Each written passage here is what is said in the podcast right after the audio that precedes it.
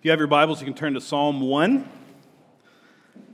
The very verse Psalm, right in the middle of the Bible. It's our practice to go through books of the Bible. And uh, starting next week, we're going to be beginning the book, 1st and 2nd Thessalonians, one that uh, is often avoided, and we're going to be talking about that uh, beginning next week. And um, in between our series, that we've just finished up on God is able and 1st and 2nd Thessalonians, I wanted to return to Psalm 1. Now, many people in the room don't know that I even do this, but it is my goal every two years to preach on Psalm 1. Um, and many of you haven't been around uh, for this to, to, even see this, but this is actually, I think, my um, sixth time, I think, to preach on Psalm 1. And every time that I do this, I don't consult any of my previous notes. I don't look at anything else. All I do is freshly open up Psalm 1 and start fresh again. This is something I decided to do a number of years ago to kind of be a point in my ministry that I can look back at and see, believing what I do about God's inexhaustible word, that there would be something new, there would be something fresh here, that there would be something here that it would be for my season. Psalm 1 talks about the seasons and flourishing in the different seasons of life. And so it becomes kind of a barometer for my ministry and what I'm thinking about and what I'm dwelling on. And it's been a joy to do this. Let me tell you how it unfolds usually. Whenever I decide a week to do this, I usually begin the week with a little bit of mild panic. What, what am I going to say that I've never said before, right? What, you know, even though I'm not consulting this, this is in the back of my mind. Is there, is, do I really believe that God's word is inexhaustible? And there'll be a, a day of mild panic as I read and reread the psalm that I've had memorized since I was a little kid. I'll read it and then I'll say, What is, and then I'll, and then day two happens. And the Holy Spirit comes, and I see again how inexhaustible God's word actually is. This beautiful psalm that's right at the entrance. The, the Psalter is, is really captures the Christian walk, the experience of faith. And it's so important that we understand the Psalter. It gives us the hymn book for life. And right here at Psalm 1, this is what is called the gateway or the doorkeeper of the Psalms. Right here at the beginning, it was selected by whoever put this book together in its final form. We believe the Holy Spirit guided the process of all the writers who wrote these Psalms, mostly David, but some others. And then someone put it together under the direction of the Holy Spirit and gave us this beautiful hymn book. And they put this psalm first because it's the entryway. It is a beautiful psalm, and it is, like the rest of the scriptures, completely inexhaustible. It's beautiful. Now, my staff team said that perhaps it's been three years since I did this rather than two. I try for two years, but maybe I didn't check on this actually, but maybe it's been three years. But you know, pandemic math is, hard math. Um, and so I'm going to give myself the pass that uh, we all have given each other. It's been two or three years, but we'll dive into it now. Let's read together Psalm 1. Blessed is the man who walks not in the counsel of the wicked, nor stands in the way of sinners, nor sits in the seat of scoffers. But his delight is in the law of the Lord, and on his law he meditates day and night. He is like a tree planted by streams of water that yields its fruit in its season. Its leaf does not wither. In all that he does, he prospers. The wicked are not so, but are like chaff that the wind drives away. Therefore, the wicked will not stand in the judgment, nor sinners in the congregation of the righteous. For the Lord knows the way of the righteous, but the way of the wicked will perish. This is the word of the Lord. There's a question that kind of floats back at the, the back of my conscience. It's an extremely challenging question, and I think that it will challenge you once I ask it of you this morning as it challenges me. I think that if you have a spiritual pulse, if you have you know, a desire to know God and to walk with Him, then this question is going to challenge you. The question is this Do I really have faith in God, or is my faith rooted in some set of circumstances? Do I really have a faith in God, God Himself? Or is my faith rooted in a set of circumstances, a family circumstance, or because I have friends in the church, or because my life has been, been pretty good, or because you know, things have gone well for me, generally speaking, even with hard things? What is my faith rooted in? It's a challenging question. I think I've been thinking about this because I recently reread uh, The Hiding Place, Corrie ten Boom's story which is kind of a classic Christian work. If you haven't read The Hiding Place, uh, stop what you're doing, leave this room. No, I'm just kidding. Stay here until the end of this. But then, then go home and buy it on Amazon. It's free on Audible right now. Just listen to it, which is what I did this time. I've read it many times, but I listened to it this time.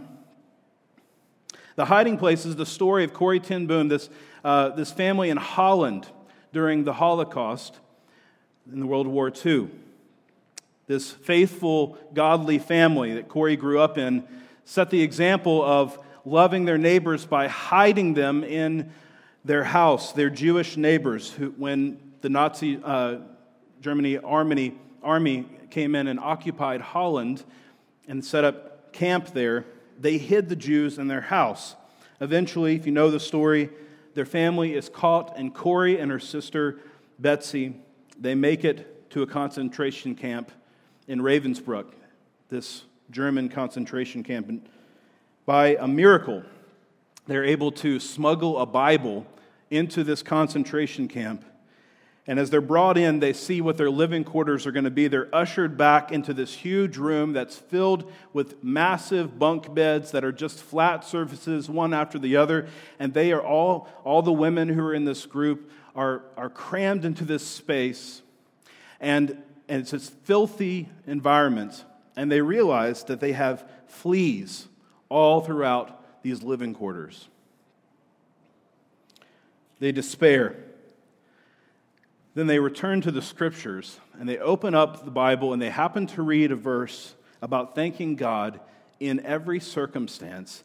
And Betsy, who is kind of, as Corrie tells it, her, her faith anchor, Betsy says we need to thank God for all of our circumstances right now. And she starts to pray and thanks God for the many blessings, thanks Him that they can bring the Bible in, thanks Him for all of the, the people that have helped them along the way.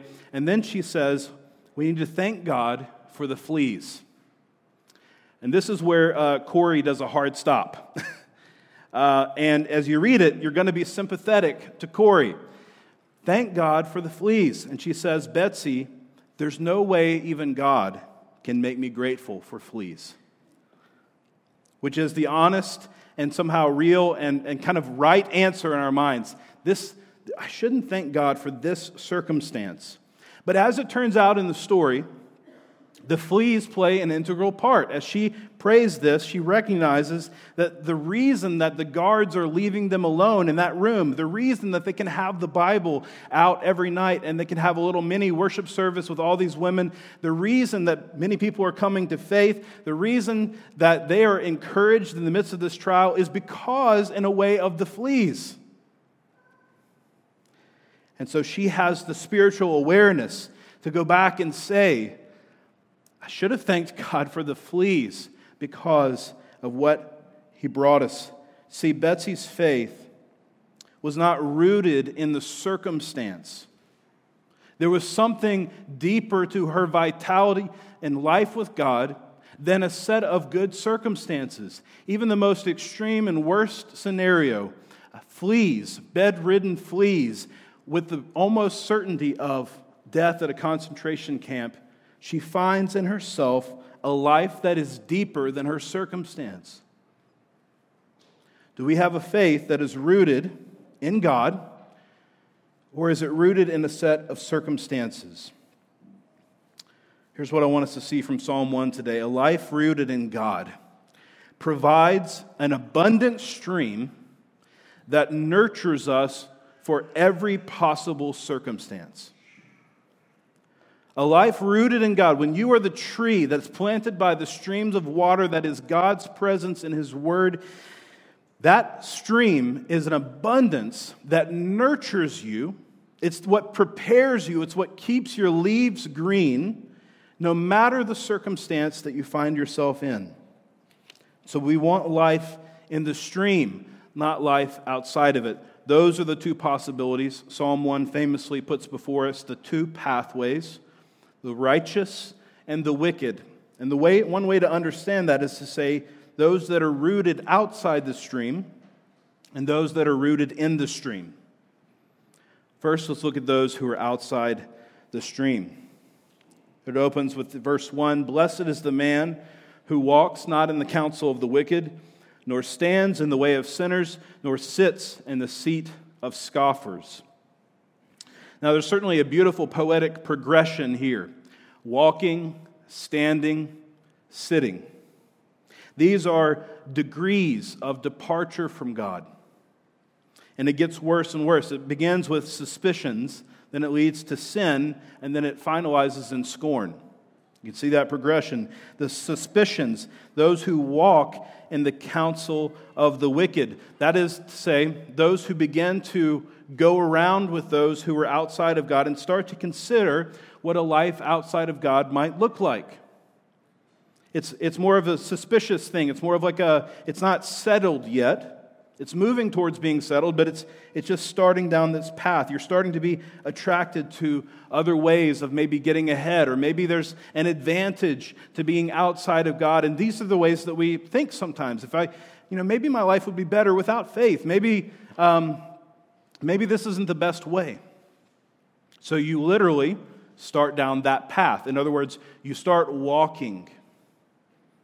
Then there's the next degree of walking away, which is to stand in the way of sinners. Now, this is a little more firm.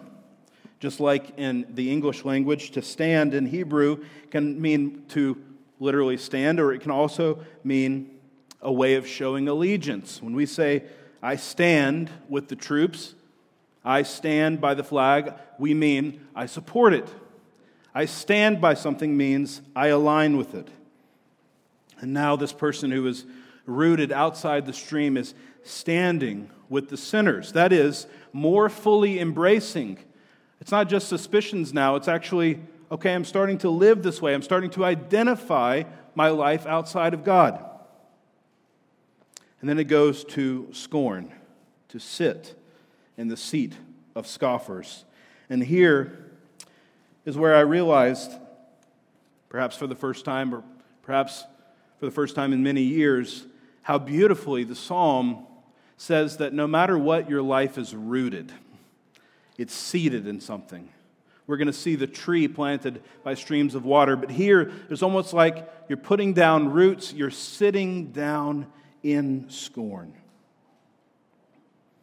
Just like in English, to sit can mean more than just to have a place where you're resting the word sit can be translated to dwell or even to abide. It's, it means more than physical seating, just like when we say Jesus sat down at the right hand of the Father, we don't just mean that he did that act of sitting down. It, it means something, doesn't it? That he sat down at the right hand of God. It means that his work is finished. And for the person who sits in the seat of scorn, it means they're finished. They're resting now in scorn. They're finished with God. They've moved to a place of settled allegiance. There's no longer a question of walking or even standing with, but settling in. That is being rooted outside the stream. It results in being rooted in scorn. What is scorn? It's this this mocking, jesting way of, of putting off God. What about those who are rooted in the stream? The psalm changes pace here. Because all those ones have been negatives. Blessed is the man who doesn't do these things, but then he turn, turns it and talks about the righteous one.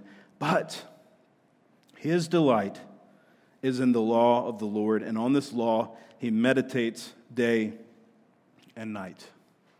To be rooted in the stream means that you're rooted in two things, the psalm says. First, you are filled with the living word, and second, you are filled with the living water. You are filled with the living word. He says, but his delight is in the law of the Lord. What is the law of the Lord? This is the scriptures that the psalmist would have had. This is all of God's revealed will. This is all of the history, the Pentateuch. The, this is the life of God's people.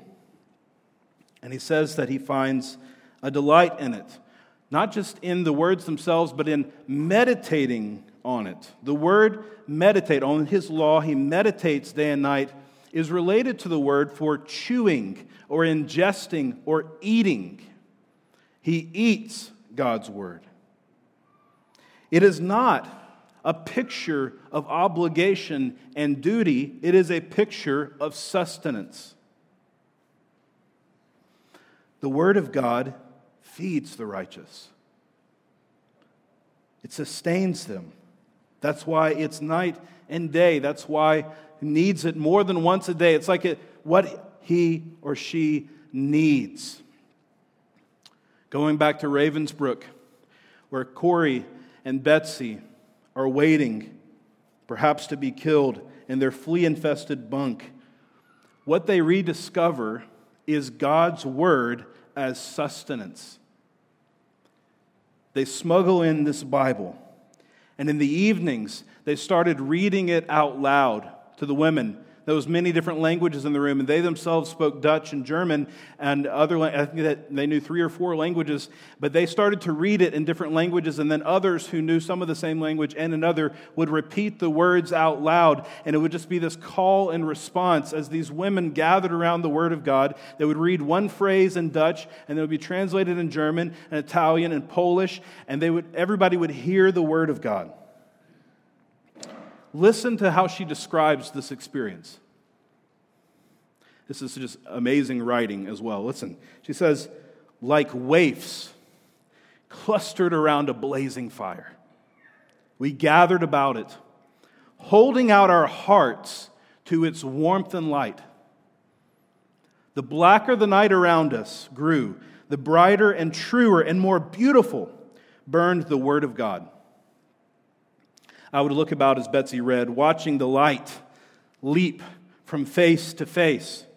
More than conquerors, she reads from the book of Romans, chapter 8. She says, More than conquerors. It was more than a wish, it was a fact. We knew it, we experienced it minute by minute. Poor, hated, hungry.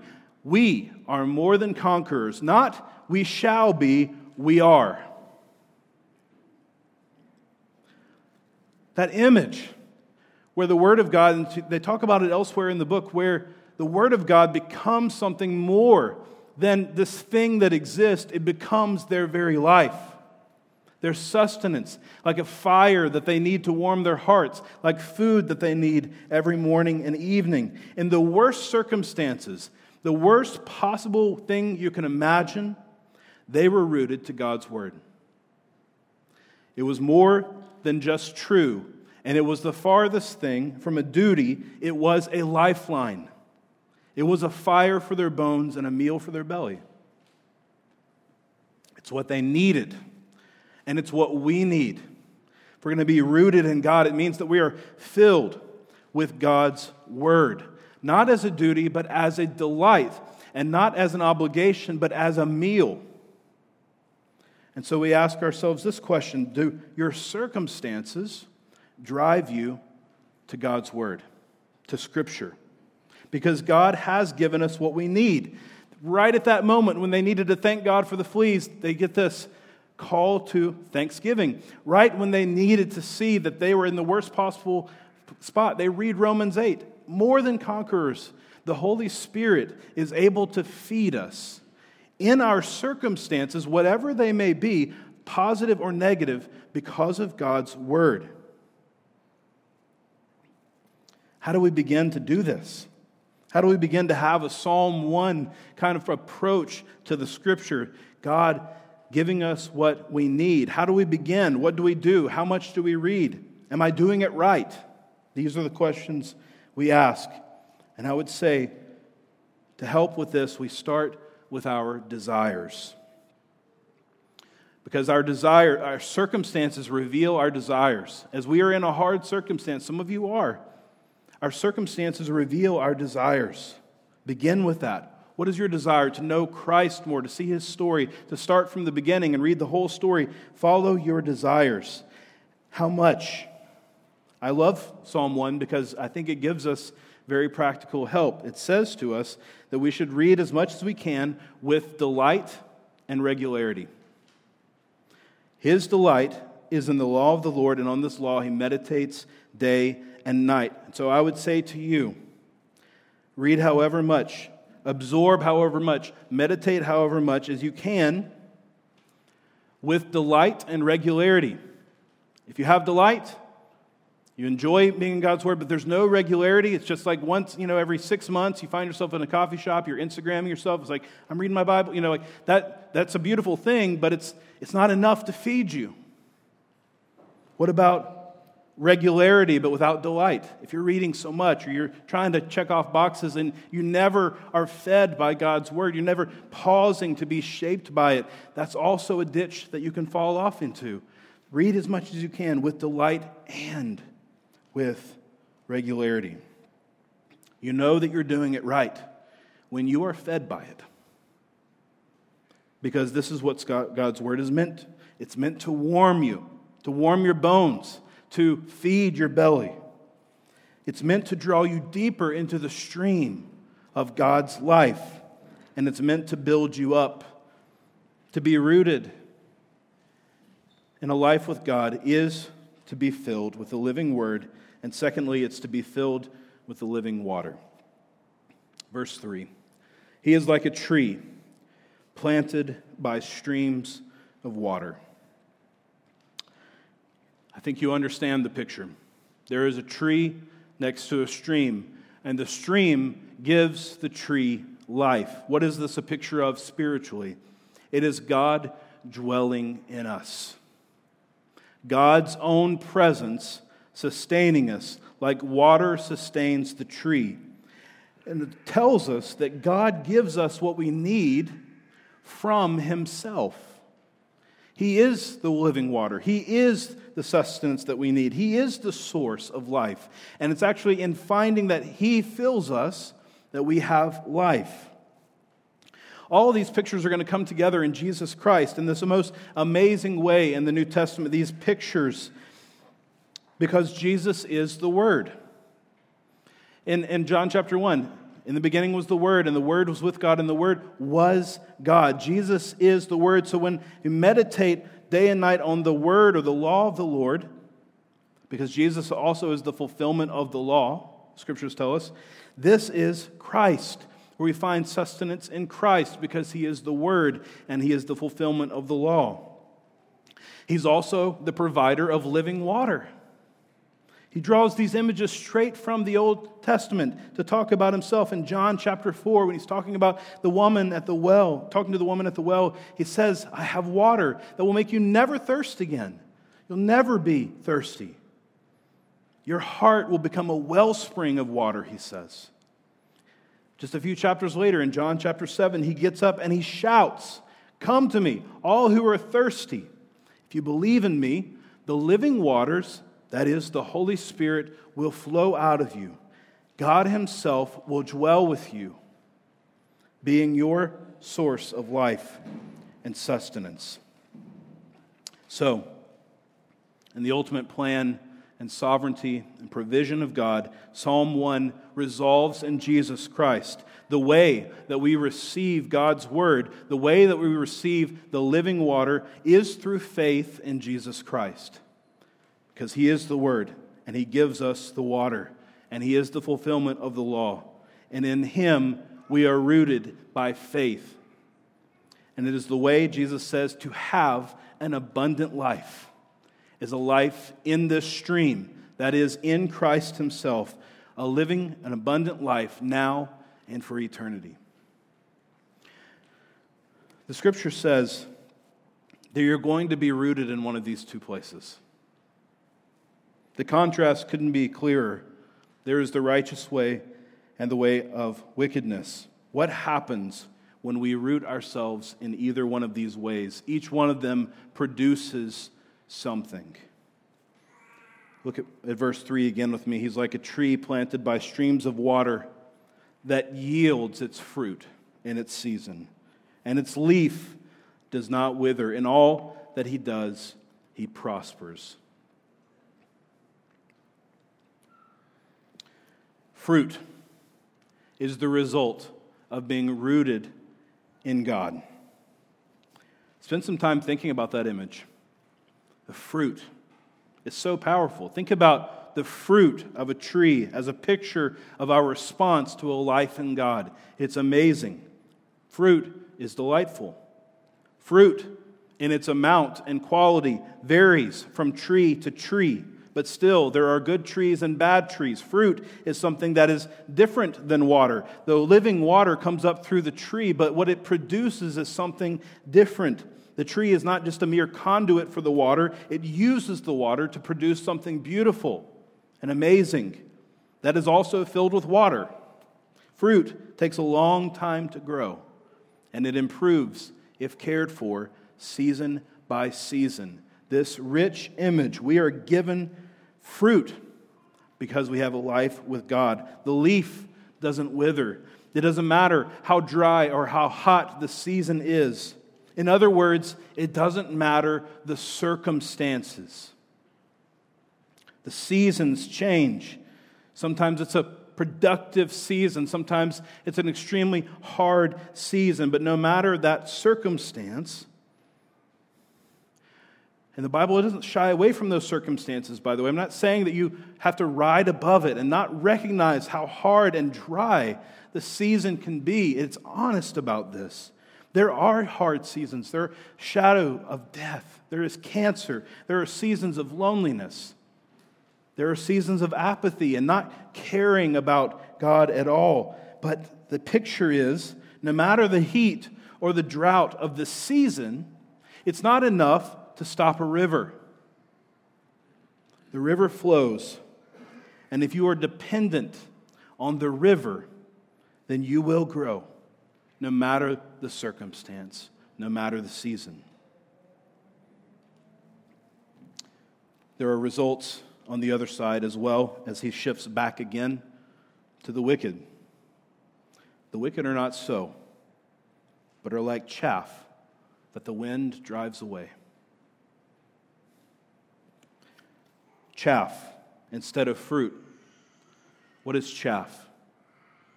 This is another ancient picture of farming. Like fruit, but different, as the farmer would winnow the grain harvest.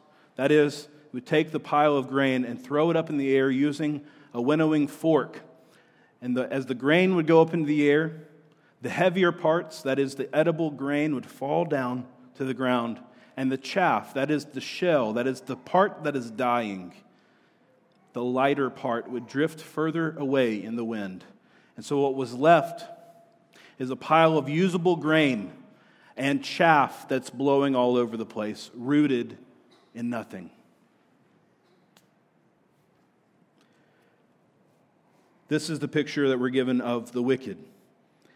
The chaff that the wind drives away. In other words, not rooted in anything, even though they have seated themselves in scorn. What scorn ends up being is nothingness, emptiness, drying out. There is no third way. We are either rooted in something that is drying us out and leaving us as waste, or we are connected to the stream and thriving no matter the season. As I mentioned, it's interesting that both pictures are of one of a settled state. Eventually, you settle down. Maybe you're curious. Maybe you're walking in the counsel of the wicked or standing in the way of sinners, but eventually your heart gets rooted and set in scorn. And if that happens, then it ends in nothingness and emptiness. Or you pursue the Word of God and the presence of God, and you get rooted there. What do you have besides your circumstances? All of us have circumstance. All of us have things that we're going through. Some of it's hard. Some, some of you, you're okay. You're doing okay for now, but it's going to be hard next week.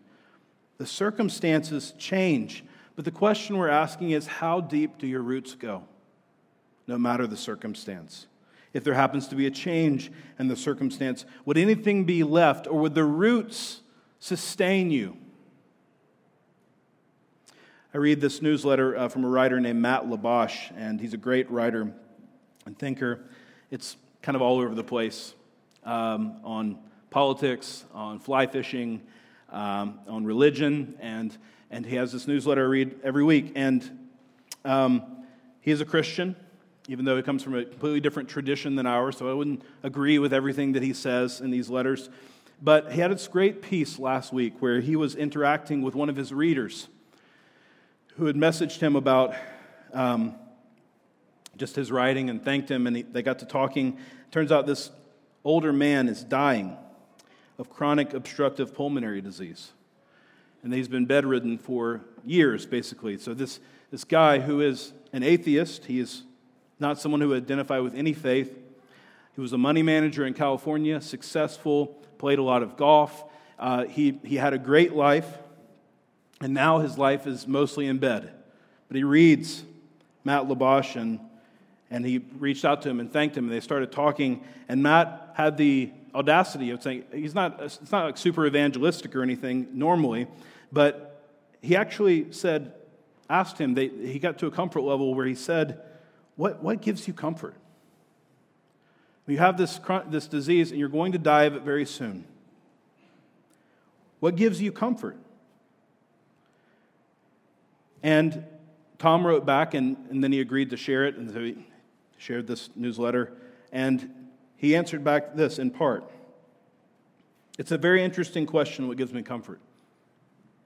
Likely, it's trying to get through each day learning or finding something that interests me, something that brings me joy, something that is beautiful, like the silver of the sky as I look out the window, or the touch of my wife as she rubs cream on my horribly swollen feet, an email with my son on his adventures as a caddy at Pebble.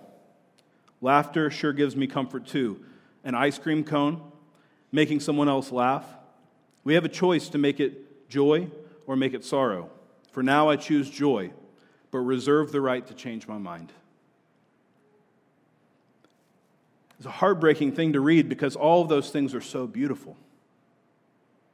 They're beautiful circumstances. The love of a spouse, learning things, ice cream, amazing. Is, these are the good things in life. But what's tragic to me about that is that it's evident that what he has done is moved his comfort from one set of circumstances to another set of circumstances, lesser ones, even. It used to be my career. It used to be golf. It used to be better, being better than everyone else. And now it's smaller. It's, it's these smaller joys. And I'm trying to find comfort in the smaller joys, the, the different circumstances. But those circumstances are not guaranteed. What if his son stops talking to him? What if the doctor says, no more ice cream? Well, we have to go to lesser and lesser joys and extract more and more comfort from circumstances. This is the tragedy of a life outside of God. What if we were nourished by a life in God that then had all kinds of beautiful circumstances to give thanks in and to endure through? but we were not rooted in those circumstances. What if we were rooted in God? Therefore, the wicked will not stand in the judgment, nor sinners in the congregation of the righteous. For the Lord knows the way of the righteous, but the way of the wicked will perish. This is the end. This is what we are rooted in. In the end, it has results. It results in fruit or chaff, and it results in judgment or in being known by God. What if we rooted ourselves in God, not in a circumstance, not in things going right, and we had a faith that even in the midst of all kinds of circumstances, without ice cream, without other people letting us down, which they will, without, with, with cancer even, with fleas, in the middle of a Holocaust, it wouldn't matter because we are fed by something that is different than that circumstance. Not because we are strong, but because we are rooted in the stream of God. How do we begin to grow this? Anything, Psalm 1 tells us, that brings us into the presence of God and brings us to the Word of God, those two things, nourishes us for a life in God. They come together beautifully, step one, in the table of the Lord spread before us. As we come to the table today, we're going to be fed by God, nourished by He Himself, given His life for the life of the world, for all those who have faith in Him. We are sustained by Christ Himself, who is the Word and who gives us the living water. The Holy Spirit is also here applying Christ to us. As we come to the table to be fed by Him, we find our real life. It's not a life rooted in any circumstance, as real as those may be. It's rooted in God and what He has done for us. And in it, we will flourish. Let's pray.